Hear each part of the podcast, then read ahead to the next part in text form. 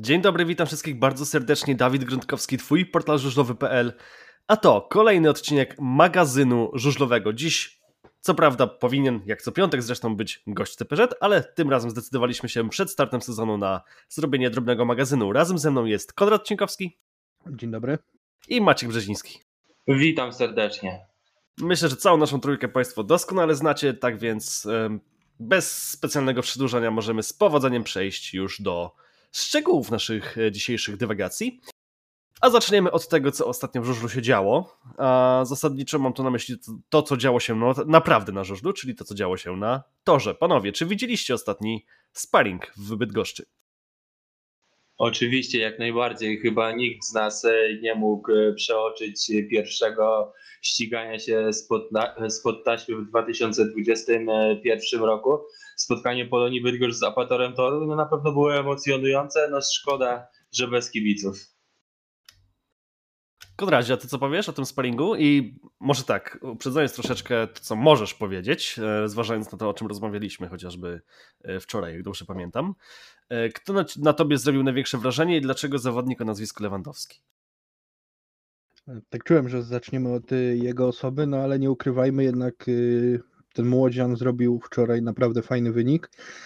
Może e, ktoś powie, bo, bo gdzieś tam spotkałem się już z takimi opiniami, że 5 plus 2 e, nie jest jakimś genialnym wynikiem, bo tak naprawdę pokonał tylko e, jednego solidnego zawodnika gospodarzy, no ale jednak nie ukrywajmy, że mm, widać było po chłopaku, że ma na czym jechać, ma pojęcie jak jechać, wiedział co zrobić w danej sytuacji, jak się bronić przed niektórymi zawodnikami, no i na, na tle swoich kolegów z Bydgoszczy na pewno wypadł bardzo dobrze. Zresztą kibice Storunia na Twitterze nie ukrywają, że są mega zadowoleni z postawy, jaką Krzysiek, Krzysiek za, zaprezentował i wierzą, że w tym jutrzejszym sparingu, w, w sobotnim sparingu w Toruniu będzie tak samo. No i moim zdaniem na plus też na pewno Karol Żupiński, chłopak, który e, przeszedł Gdańska do Torunia e, po niezbyt udanym sezonie, no ten pierwszy sparring bardzo optymistyczny i obiecujący na resztę okresu przygotowawczego już tego typowego na torze. To może uzupełniając taką informację, bo myślę, że część z Państwa nie oglądało tego wczorajszego, dobrze mówię, wczorajszego, czy to było dwa dni temu? Nieważne, tak czy inaczej, sparingu pomiędzy zespołem z Bydgoszczy i z Torunia. E, Polonia Bydgoszcz wygrała 49-41 e, i tutaj chociażby 13 punktów Dawida Belego mocno przyczyniło się do zwycięstwa, zwycięstwa gospodarzy. Jeśli chodzi o gości, no to zawodnicy z Torunia zasadniczo byli składem, przyjechali składem krajowym poza Robertem Lambertem, który dołożył 9 oczek, ale tak poza tym jak to w sparingach bywa, przede wszystkim chodziło o porządne rozjeżdżenie się.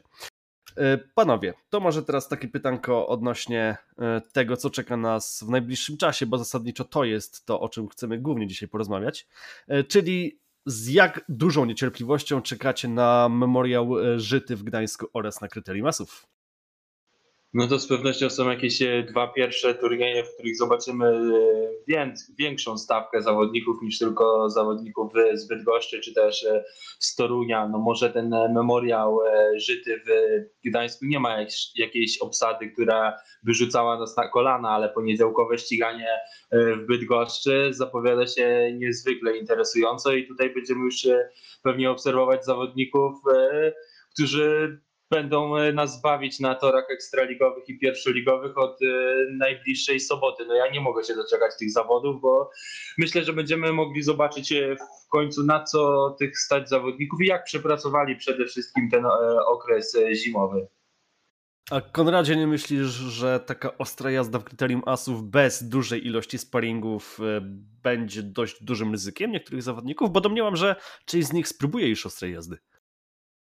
Wiesz co, wczorajszy sparring y, pokazał, że tak naprawdę to można włożyć już gdzieś tam do lamusa takie stwierdzenie, że zawodnicy będą odpuszczać.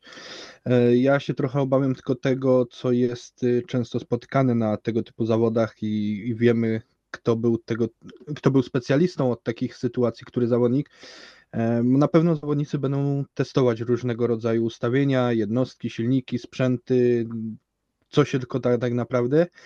No i Mam tylko nadzieję, że zawodnicy podejdą naprawdę solidnie i poważnie do tych zawodów, bo to jednak kryterium masów i nie zafundują nam jakiejś plagi defektów, nieukończonych wyścigów, A jeśli chodzi o walkę, to na pewno na pewno jej nie zabraknie i na pewno zawodnicy nie będą odpuszczać, nawet jeśli chodzi o brak sparingów. Co do walki, jeszcze gdzieś się wtrącę wam, no to z tego co słyszałem na niektórych treningach, e, czy to w Ostrowie, czy to w Opolu, zawodnicy też już siebie nie szczędzą i walczą o skład e, pełną parą. Więc wydaje mi się, że skoro na treningach nie, zawodnicy już dużo ryzykują, to wydaje mi się, że podobnie może być w kryterium asów, kiedy będą chcieli się pokazać na tle zdecydowanie lepszej stawki. To może Maćku, od razu odpowiedz mi, czy nie uważasz jednak, że taka ostra jazda treningowa nie jest tym samym, co ostra jazda w zawodach? Bo nie wiem, czy pamiętasz, chociażby kilka lat temu w Pile mieliśmy przyjemność oglądania e, Fritza Wallnera, który na treningach prezentował się kapitalnie, a później wiadomo jak było, bodaj nie wystartował w żadnym spotkaniu. No masz rację, takie sytuacje często się zdarzają, no ale skoro zawodnicy, ci, którzy już walczą, to wydaje mi się, że oni się czują e, na siłach i wolą być zaprawieni e, w tych ligowych bojach, więc e, skoro czują się mocni, to niech walczą na treningach i ja też liczę, że tak samo będzie właśnie podczas poniedziałkowego kryterium asów. No właśnie, my już się zastanawiamy nad początkiem sezonu, który e, nadejdzie już w ten weekend, e, bo też pomału, pomału, pomału, poza tymi turniejami, o których wspomnieliśmy, zbliżają się rozgrywki ligowe. Co powiecie na temat e, startu PG Ekstraligi pierwszej i drugiej ligi? E, oczywiście jeśli chodzi o drugą, drugą ligę, delikatnie jest ten początek przesunięty.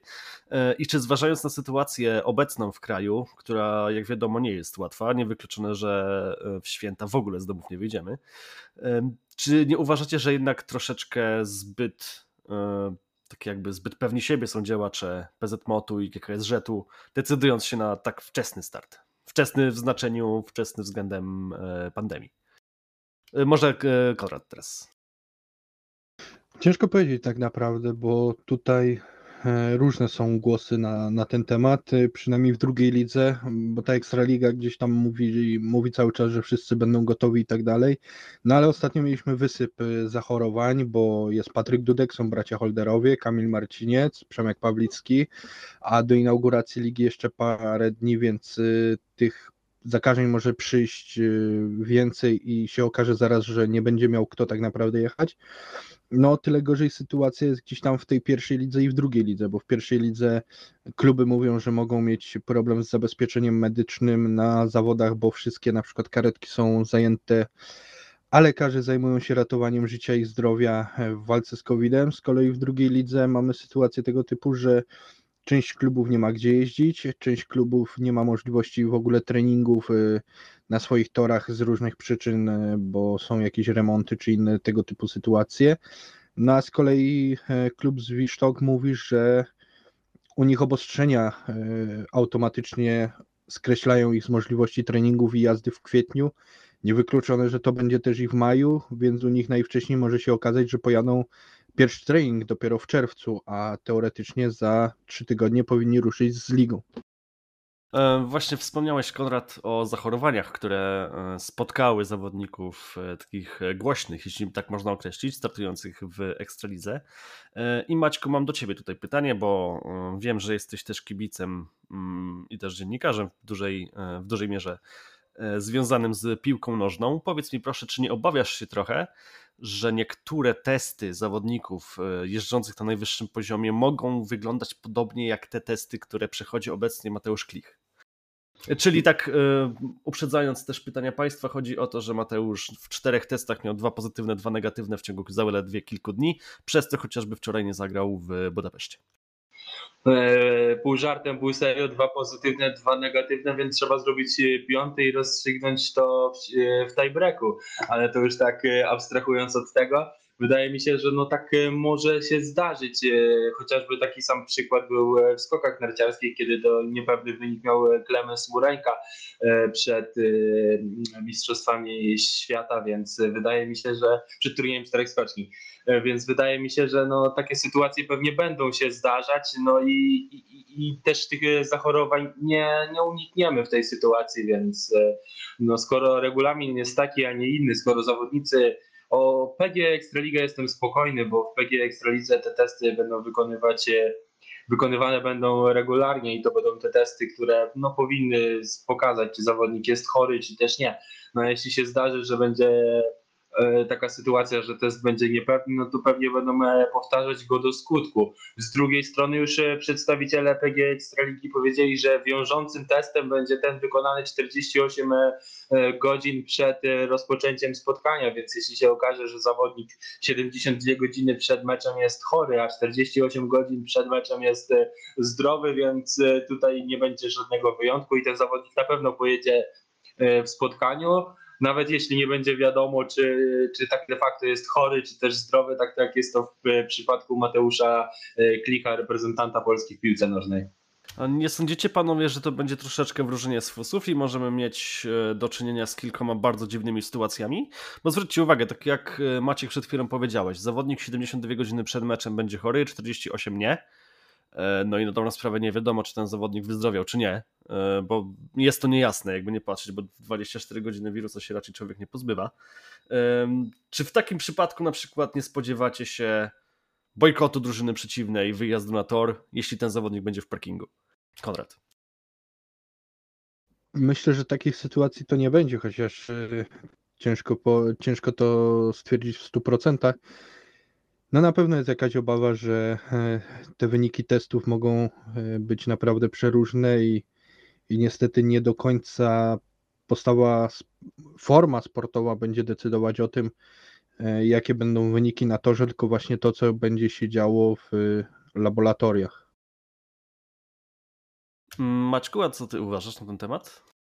No też tak e, mi się wydaje, że no wyniki na pewno będą różne, no i dlatego też już e, widzimy po ruchach e, klubów ekstraligowych, że każdy próbuje się zabezpieczyć co najmniej jednym gościem na wypadek zakażeń. Tak jest w przypadku GKM-u Grudziądz, który już ogłosił, że Frederik Jakobsen będzie jeździł w, jako gość, no ale wiemy, że on nie pojedzie za Przemysława Pawlickiego, no bo akurat e, tak się pechowo składa dla Grudziądzan, że e, Frederik Jakobsen ma tego samego dnia mecz w Gnieźnie, no ale no to jest taka furtka awaryjna, jest sytuacja wyjątkowa, pandemiczna jest jaka jest, no wszyscy sobie muszą jakoś radzić, wiadomo, że te składy też nie są jakieś szerokie, drużyny piłkarskie też dawały sobie radę, bo były też takie przykłady chociażby, że no, wielu, wielu młodzieżowców y, musiało grać w momencie, kiedy dwóch, trzech czy czterech piłkarzy podstawowego zespołu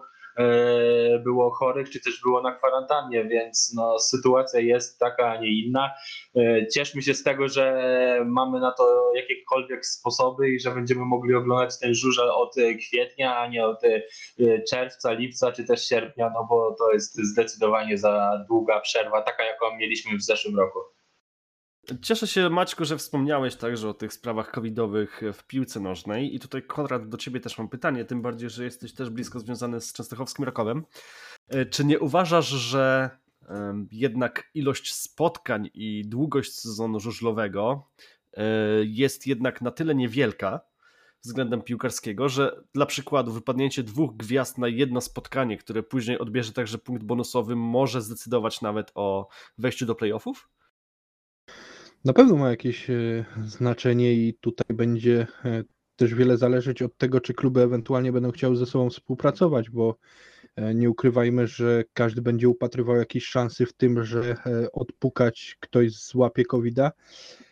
Ale mnie zastanawia trochę inna, sytu- inna rzecz, bo pierwszoligowcy też będą przechodzić testy i teraz co z sytuacji, gdzie zawodnik y, będzie przechodził w ekstralidze testy i nagle się okaże, że jest zakażony w pierwszej lidze, mm, co automatycznie gdzieś będzie uruchamiało całą lawinę tych y, dodatkowych testów. A w momencie, gdy ruszy jeszcze Liga Szwedzka, bo to tam w większości tych gwiazd podpisały, podpisali kontrakty, y, przy ewentualnym odwołaniu jeszcze spotkań, przełożeniu spotkań ze powodu pogody, bo też nie możemy stwierdzić, że to będzie mm, piękny sezon przy słonecznej pogodzie, tylko popadać może. No obawiam się właśnie, tak jak mówiłem, że tych testów będzie na tyle dużo i na tyle mogą być e, różne te wyniki, mm, tak jak wy chociażby mówiliście w przypadku Klemensa Murańki czy Mateusza Klicha, no że będzie dochodzić do sytuacji, która może nie nazwijmy ich absurdem, ale które stworzą na pewno wiele nieciekawych sytuacji w żużlu. To może już zamykając ten temat y, covidowy stricte, bo z jednej strony tak naprawdę powinniśmy cieszyć się z tego, że za kilkanaście dni zobaczymy już topowych zawodników na świecie na torze w rozgrywkach ligowych, ale jednak ten temat covidowy cały czas się przywija i no, nie ma co ukrywać. Myślę, że każdy z kibiców obawia się tego, co się ostatecznie stanie. No i niestety trzeba też obawiać się coraz bardziej o to, co dalej z cyklem Grand Prix. E, możemy być prawie pewni, że zawody w Tetero w Cardiff w Warszawie się nie odbędą. Na pewno już wiemy, że nie odbędą się te w Terencano. E, czy myślicie, że w tym roku jesteśmy w stanie e, zobaczyć, czy będziemy w stanie zobaczyć najlepszą piętnastkę zawodników żużlowców na świecie w pełnej walce o Mistrzostwo Świata, czy znów będziemy mieli do czynienia z czymś, co było takim quasi cyklem w zeszłym roku? Wydaje mi się, że no ten quasi cykl jest nieunikniony. Zdecydowanie po raz kolejny pewnie polskie miasta będą wiodły prym, ale mam też taką gdzieś cichą nadzieję, że jednak poza Polską, bo teraz e, i Czechami, chociażby w zeszłym roku, to wydaje mi się, że teraz e, Czesi to raczej nie mają wielkich e, szans na to, żebyśmy mogli oglądać rundę Grand Prix w Pradze, ale chociażby w Danii czy, czy w Szwecji uda nam się zobaczyć zawody żużlowe. Tak samo wydaje mi się, że paradoksalnie będziemy mogli zobaczyć zawody żużlowe w Toliati, bo w Rosji nie ma nie wiadomo jakich obostrzeń. Tam e, na meczach e, piłkarskich, siatkarskich wchodzi po 30, a nawet po 50% publiczności. Więc paradoksalnie nie zdziwię się, jak ten sezon ruszy w Polsce, potem gdzieś się przeniesiemy do Toliati i tak to się jakoś będzie kręciło. No ale też nie jestem przekonany, czy będziemy mieli takie podwójne rundy, jakie mieliśmy w zeszłym roku, bo na to też może E, nie być e, zgody chociażby PG Ekstraligi, więc e, naprawdę ja jestem ciekaw, jak to gdzieś ułożą działacze z BSI. No, oni mnie już chyba niczym nie zaskoczą i was pewnie też, bo wiemy, że, że no, te ich działania bywały różne. Dla nich to jest też ostatni sezon z cyklem Grand Prix więc będą e, robili wszystko, żeby tych rund odbyło się jak najwięcej, żeby jak najbardziej sobie pewnie też, e, e, mówiąc tak kolokwialnie, żeby tak najbardziej sobie zapchali kieszenie na, na koniec tej przy, długiej przygody z cyklem Speedway Grand Prix. No to tak nawiązując jeszcze do Grand Prix i tych imprez międzynarodowych, tutaj mam pytanie, Konrad, bardziej do ciebie, jako że jesteś specjalistą od e, tak zwanych lig nie do końca interesujących polskiego kibica, mówiąc delikatnie. E, czy nie uważasz, e, że taki brak jazdy mocniejszych zawodników w ligach zagranicznych, nie mam tu na myśli Szwecji, ale chociażby Wielką Brytanię, e, chociażby Czechy, chociażby Niemcy, gdzie te ligi dużo tracą na obecnej sytuacji, czy nie uważasz, że ten już drugi covidowy sezon znów nie przyczyni się do tego, że ten międzynarodowy żużel troszeczkę się zachłyśnie? Bo już wiemy, że od kilku lat te jednak e, jakby przewaga polskiego speedwaya jest gigantyczna i ten zagraniczny żużel ma się coraz, coraz gorzej. I boimy się wszyscy o to, żeby, e, żeby niestety nie stało się to chociażby co z e, sportami takimi jak skoki narciarskie, gdzie poza Polską zainteresowanie jest już praktycznie żadne. No na pewno będzie miało to swoje e, odbicie na międzynarodowym żużlu. Już wiemy, że mm, kilka lig niewykluczone, że w ogóle nie wystartuje, tak jakby chociażby niemiecka Bundesliga, gdzie rozmawiałem kilka dni temu z Maxem Dilgerem i mówi, że u nich y, sytuacja jest tego typu, że druga liga niemiecka, czyli Speedway Team Cup y, startuje normalnie, e, tymczasem niemiecka Bundesliga nie, bo no, kluby mówią wprost, jeśli nie wpuścimy kibiców, e, nie pojedziemy, bo dla nas to będzie oznaczało plajtę lada moment. W Czechach y, cały czas trwają ustalenia, tak naprawdę są jakieś tam daty podane, jeśli chodzi o terminarz, ale też nie ma jeszcze stuprocentowej pewności, kto i czy na pewno pojadą. E, wydaje się, że paradoksalnie na tej całej sytuacji i ograniczeniach skorzystać najwięcej może mogą Brytyjczycy, bo tam e, Speedway gdzieś tam cały czas przez te ostatnie lata e, zamiast iść w górę, to no niestety, ale spadał w dół. No a pandemia koronawirusa, różnego rodzaju ograniczenia, obostrzenia sprawiły, że postawiono mm, w jakimś stopniu bardziej na szkolenie młodzieży. E, teraz te różne mm, plany długofalowe, szkolenie wydaje mi się, że właśnie na tym, że e, ci niektórzy zawodnicy zwolnili niejako miejsce młodszym chłopakom, e, będzie miało na pewno swój plus. Nie wiemy, e, jakby to wyglądało wszystko, jeśli chodzi o szkolenie i te wprowadzone przepisy, gdyby pandemii koronawirusa nie było. No ale tak jak mówię, wydaje mi się, że właśnie Brytyjczycy są tym krajem, który, który, który może skorzystać na tym, że sytuacja na świecie jest jaka jest, no a wreszcie, no niestety z tego co rozmawiam z zawodnikami, to słychać, że jest nie najlepiej niektóre kraje no po prostu modlą się o to, żeby ten rok był ostatnim dla pandemii i obostrzeń, bo no może być dla nich naprawdę bardzo źle. Myślę, że w tym momencie taki stricte covidowy temat możemy zamknąć i przejdźmy do czegoś mam takie wrażenie, że troszeczkę przyjemniejszego. E, zacznijmy od sytuacji drugiej ligi, a chodzi mi tu o, o sytuację przyszłoroczną, nie tegoroczną. E, jak myślę, domyślacie się zarówno wy, jak i nasi słuchacze. Chodzi o rezerwy klubów PGE Ekstraligi jeżdżące w lidze drugiej. I tutaj Maćku, jako że ty jesteś jednym ze specjalistów drugoligowych na polskim Twitterze, e, chciałbym cię zapytać, co myślisz o tym pomyśle i czy uważasz, że to jest dobry czy bardzo dobry pomysł?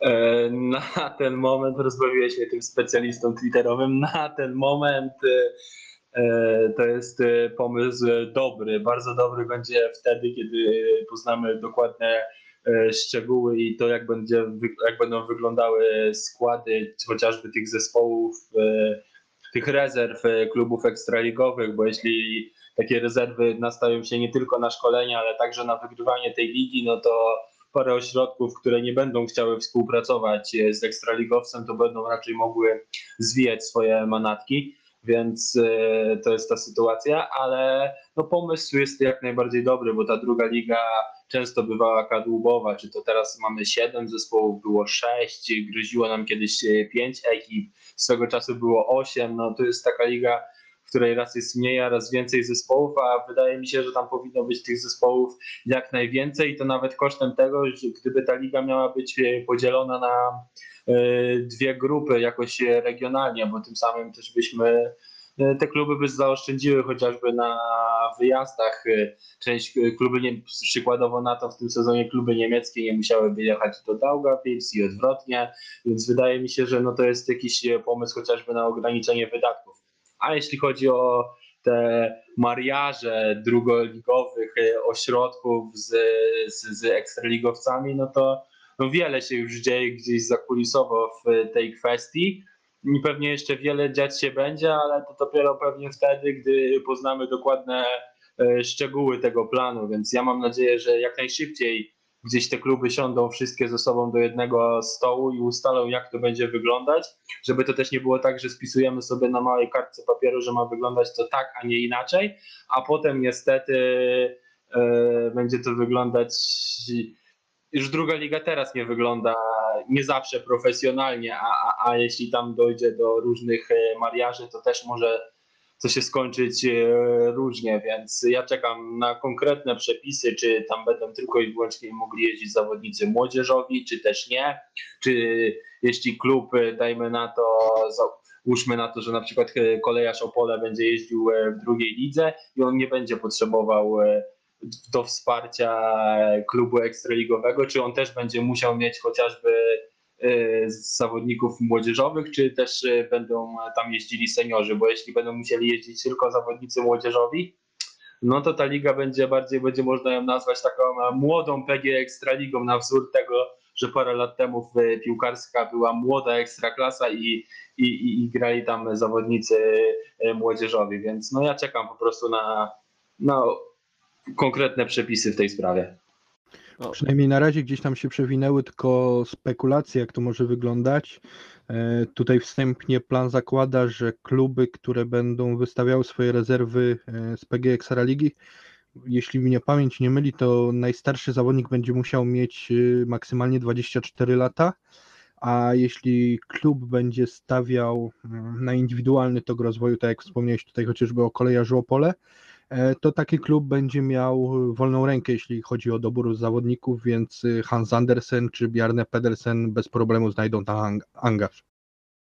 No właśnie, tu jest jeszcze pytanie odnośnie tego, które zespoły będą gotowe na to, aby na taki mariaż z klubem PGE Ekstraligi pójść. E, bo zasadniczo wspomnieliście już o kolejarzu Opole, wiemy jak to wygląda obecnie w Rawiczu. Myślę, że niemieckie kluby, przynajmniej mi się tak wydaje, że niemieckie kluby na pewno by na to nie chciały pójść, e, ale też dużo się mówi o tym, że taka opcja mogłaby pozwolić odbudować pewne ośrodki w Polsce. I teraz mam do Was takie proste pytanie. Według Was, które polskie ośrodki mogłyby wrócić do życia dzięki temu przepisowi?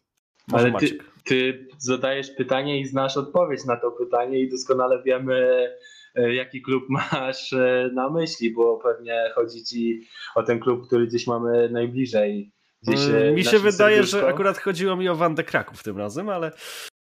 No dobra, może i o Wandę Kraków, więc Wanda Kraków z pewnością będzie działacze.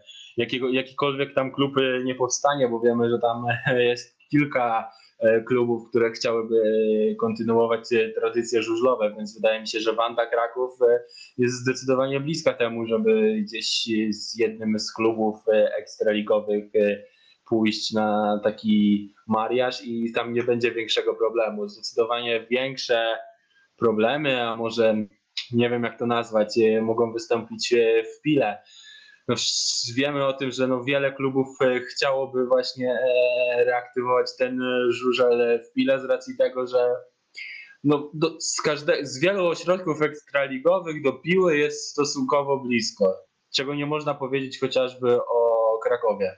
Więc no, to jest taki plus piły, że czy to z Torunia, czy z Gorzowa, czy z Zielonej Góry jest wszędzie podobna odległość. I, i, i to jest bardzo kluczowe. No ale czy czy odbudowany żurzel zostanie chwilę w taki, a nie inny sposób. Ja na ten moment y, mam mieszane uczucia, różne informacje, sprzeczne informacje, więc ja nawet nie chcę chyba typować, czy się uda dogadać y, jakiemuś klubowi ekstraligowemu z władzami piły na temat wynajmowania chociażby stadionu przy ulicy Bydgoskiej. Nie jest żadną tajemnicą, drodzy Państwo, że zarówno ja, jak i Maciek jesteśmy z piłą związani dość blisko, szczególnie jeśli chodzi o nasze konotacje rodzin, rodzinne, e, więc tutaj akurat ja pozwolę też troszeczkę zabrać sobie głos. E, I jeśli chodzi o taki ośrodek jak Piła, domniemam, że podobnie może być w Świętochłowicach, e, ale jeśli chodzi o taki ośrodek jak Piła, takowy mariaż z klubem ekstraligowym na innych zasadach niż współpraca obecnie Unii Leszno z kolejarzem Rawicz może być absolutnym niewypałem.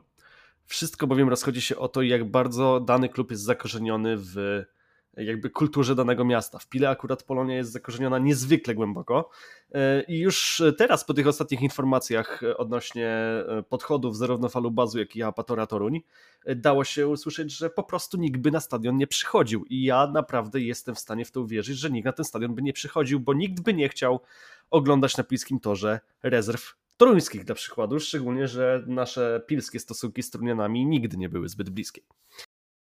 Konrad, jak to wygląda u Ciebie? Czy Włókniarz planuje kogoś wyciągnąć z drugoligowców? Wiesz co, kilka lat temu e, był temat e, jakiejś tam fuzji z kolejarzem Opole, co ostatecznie nie wypaliło. Później mówiło się o możliwości współpracy z Wandą Kraków, gdzie właśnie Włókniarz miał bodajże nawet i w tym roku już wystawić zespół rezerw.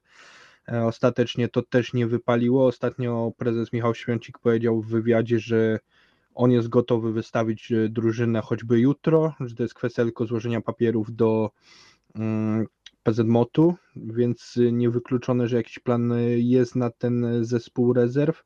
Chociaż w moim odczuciu, jeśli chodzi o sytuację włókniarza i jeśli będą te przepisy, o których wspomniałem, że gdzieś tam będzie można zakontraktować zawodników do lat 23 i 4, Mm, to przy obecnej sytuacji, w zależności od y, wsparcia ze strony sponsorów, e, przynajmniej w moim odczuciu, włókniarz nie powinien e, w żaden sposób, o ile inaczej, włókniarz nie powinien sam siebie zabiegać o fuzję z jakimkolwiek klubem, czy też współpracę, bo mógłby po prostu spokojnie u siebie rozgrywać te mecze i być e, fajnym zespołem B dla ekstraligowców, gdzie Mm, byłaby też szansa postawić na swoich chłopaków, y, objeżdżać ich i ściągnąć dwóch, trzech e, jakichś fajnych obcokrajowców, którzy mogliby przebić się później do Ekstraligi, tak jakby to chociażby zrobił Jamon Lizzy w Rawiczu. Mm, no jeśli chodzi o inne ośrodki, no to na pewno tak jak wspomniałeś, no ja gdzieś bliżej z kolei jestem y, związany ze Świętochłowicami, więc na pewno chciałbym, żeby tam y, ten ośrodek wrócił.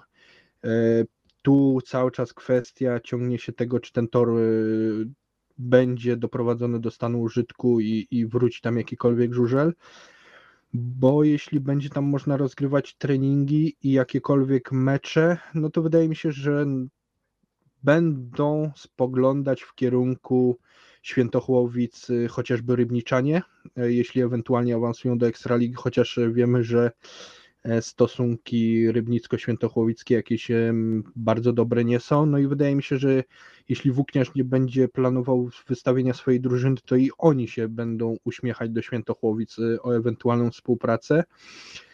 No a w tym przypadku sytuacja jest trochę inna niż w przypadku waszej piły, bo na pewno w Świętochłowicach, jeśli byłaby jakakolwiek liga, no to ten stadion w zależności ile by, ilu kibiców mógłby pomieścić, to pomieściłby ich w 100%. I zamykając temat drugiej ligi, myślę, że możemy jeszcze na chwilę wrócić do ligi najwyższej, czyli PGEE. I jak wiemy, przepisy lubią w każdym roku się zmieniać. Nasza liga jest prawie jak Formuła 1, że za każdym razem coś musi być innego. E, I w tym roku delikatnie, bo delikatnie, ale zmieniono procedurę startową. Z tego co mm, osobiście wyczytałem, jeśli chodzi o same zmiany regulaminowe, e, zagłębiając się dokładnie w to, co przygotował PZMOD w tym roku, e, sędziowie nie powinni zwracać uwagi na mikroruchy 2-3 cm, ale 5 cm już jak najbardziej. I powiedzcie mi proszę, w jaki sposób sędzia ma przeliczyć, czy to były 2 czy 5 cm ruchu? No powinien e, stać z linijką e, przy linii startu i to mierzyć, ale tak e, wiemy, że tak nie będzie.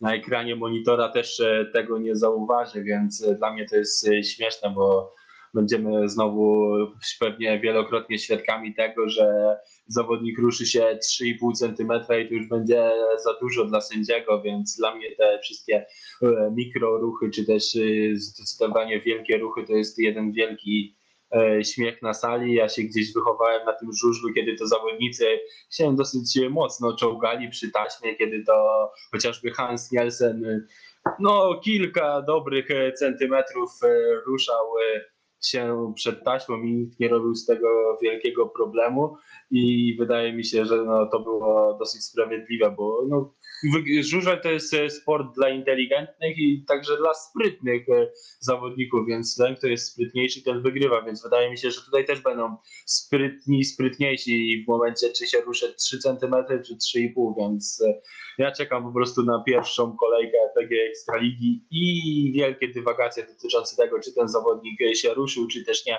a w magazynie PG Ekstraligi mamy jednego sędziego, który pewnie wielokrotnie będzie na ten temat opowiadał opowiadał. Nie, ja się nie mogę doczekać tego.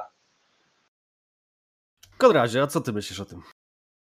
Ja jakoś szczególnie nie zagłębiałem się w tematy tych nowych procedur, bo prawda jest taka, że co sędzia to będzie miał inną interpretację tych przepisów. Y, zastanawiacie się, y, jak to będzie wyglądało. No, w żużlu już mamy tylu E, różnych komisarzy, że wcale się nie zdziwię, jeśli przed pierwszą kolejką dostaniemy komunikat, że jest wprowadzony kolejny i będzie to komisarz do kwestii, nie wiem, startów załóżmy, który będzie przez walkie-talkie porozumiewał się z sędzią i miał niesamowicie dobry wzrok. No dla mnie to tak jak y, mówicie, no jest to trochę śmieszne, mm, no ale cóż, no coś musi się dziać widocznie w zimie, żebyśmy mieli właśnie między innymi o czym porozmawiać, a no ale czy to, czy to jest dobra zmiana? No sami zawodnicy sceptycznie do tego podchodzą, no i wszystko wyjdzie w praniu tak naprawdę. I myślę, że na koniec jeszcze powinniśmy zająć się jednym tematem, który w pewnym sensie może mieć wpływ na Ekstraligę w tym roku podobny do e, zawirowań covidowych i mam tu na myśli zawieszenie Maksyma Drabika. Jak wiadomo, nie będziemy prawdopodobnie, jak wiadomo, prawdopodobnie nie będziemy go widzieć do końca sezonu 2021, ale Polska Agencja Antydopingowa, jak domniemam także przy pełnym wsparciu Międzynarodowej Agencji Antydopingowej, będzie starała się o jeszcze jeden rok zawieszenia dla e, młodego polskiego zawodnika. I tutaj chciałbym zapytać Was po pierwsze, co uważacie o tej karze? I po drugie, co myślicie o tym, że dopiero teraz Maksym Drabik spróbował, bo nie nazwę tego e, pełnoprawnym oświadczeniem, ale spróbował zabrać głos w tej sprawie. Maćku, może ty zacznij. No to jest sytuacja taka dosyć dziwna dla wszystkich, że Maksym Drabik e, przez nikogo nie został dziś namówiony na wywiad, na szczerą rozmowę dotyczącą tego, co się wydarzyło pod koniec sezonu 2019. No ale dobra, zabrał teraz głos, znając już swoją karę i wiedząc też, co go może czekać, że ta kara może być zdecydowanie dłuższa.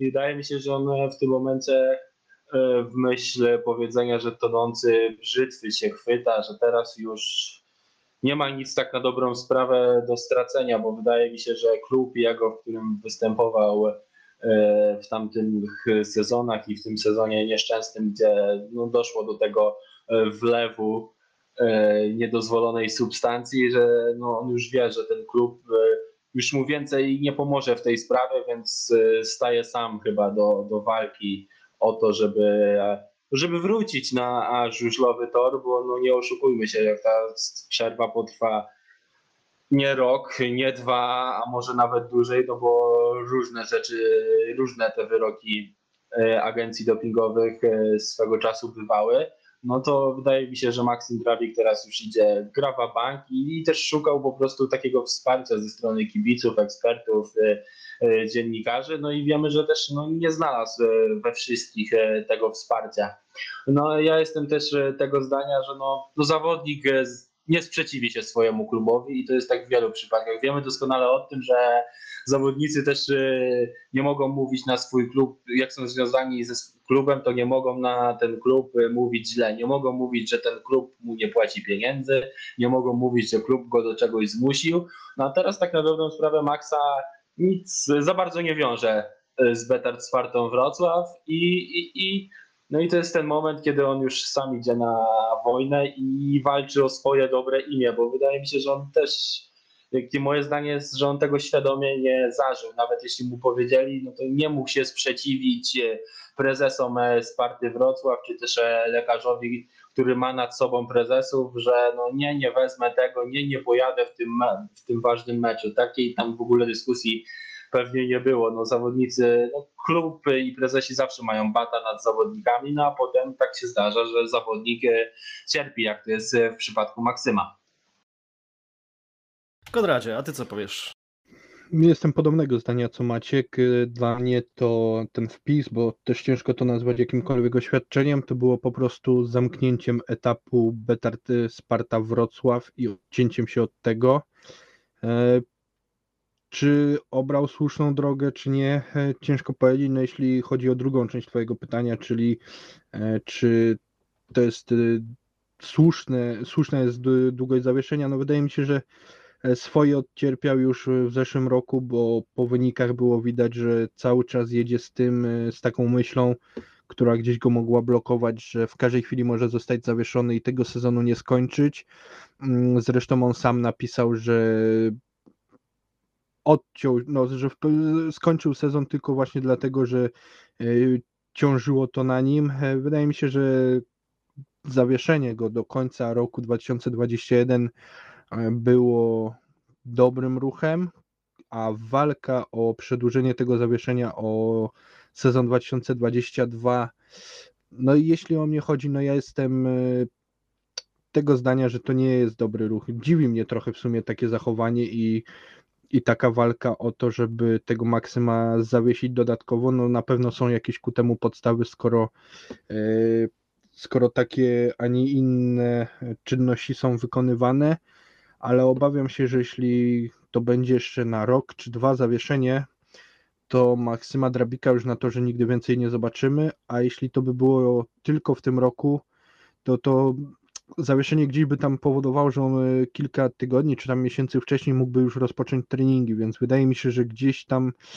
e, z tego żużla by się jeszcze do końca nie wyleczył, ale no, ciężko powiedzieć. No, nie, nie jesteśmy w głowie Maksyma, E, ja tylko mam nadzieję, że niezależnie czy on będzie jeszcze na dłużej zawieszony, czy nie, to on jednak wróci do żużla, bo bo szkoda byłoby stracić takiego zawodnika, który gdzieś tam no jednak na swój sposób jest y, swoistym fenomenem i geniuszem. Może nie na e, skalę Dersiego Warda, ale no ma papiery na solidnego zawodnika, żeby jeszcze zostać mistrzem świata.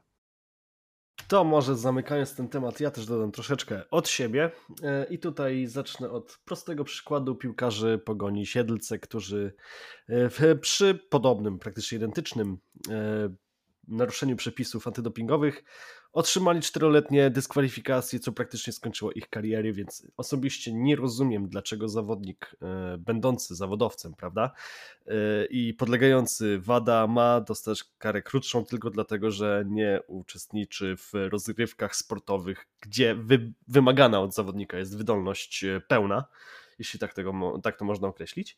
E, Więc według mnie ta kara powinna być czteroletnia, koniec, kropka. Po prostu przepisy są równe wobec każdego i, i, i tyle.